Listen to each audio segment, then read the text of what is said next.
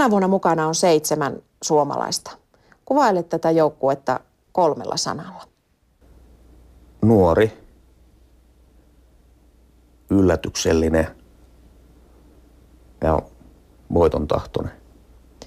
Tuosta 7 Andreas Romar ja Markus Sandel ovat tietysti suomalaisille ne tutuimmat nimet. Jos puhutaan Andistä sananen tarkemmin, niin hänellä 2 vuotta sitten Sladmingissa todellinen läpimurto MM-tasolla. Ensin 5. syöksyssä ja sitten alppiyhdistetyssä 4. vain 17/100 mitalista. Sen jälkeen tuntuu, että tie on auki ihan mihin vaan. Sitten pitkä loukkaantuminen, paljon vaikeuksia. Mikä on Andin tilanne tällä hetkellä? No kyllä nyt näyttää siltä ainakin, että Andy on jollain tavalla kunnossa, etteihän se...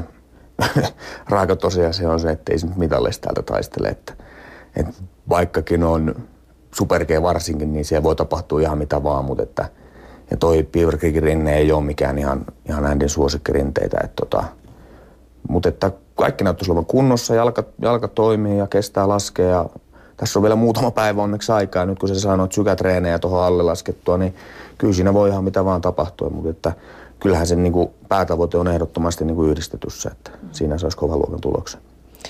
Markus Sandelin paikan vakiinnuttamista sinne ihan kärjen tuntumaan ja sitä viimeistä askelta odotettu jo aika pitkään, mutta Marellakin on ollut terveyden kanssa ongelmia. Mitä sä odotat häneltä täällä?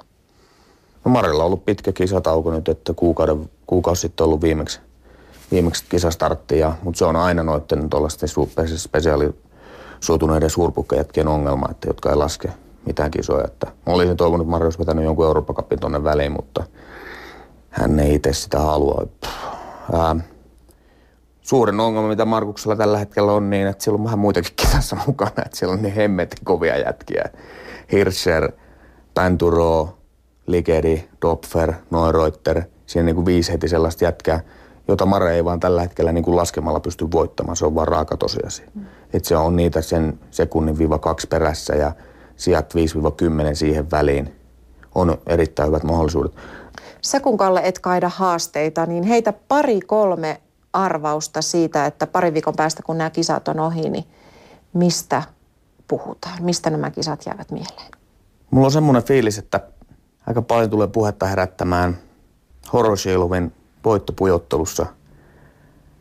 En tiedä edes, onko MM-kultaa venäläiset koskaan voittanut alppihiidossa, on nähtävästi. Mutta Horoshilovin MM-kulta saattaa aiheuttaa pikkusen hämminkiä, sen mä uskon. Sitten hirvittävä Vonin pettymys, ei yhtään mitallia.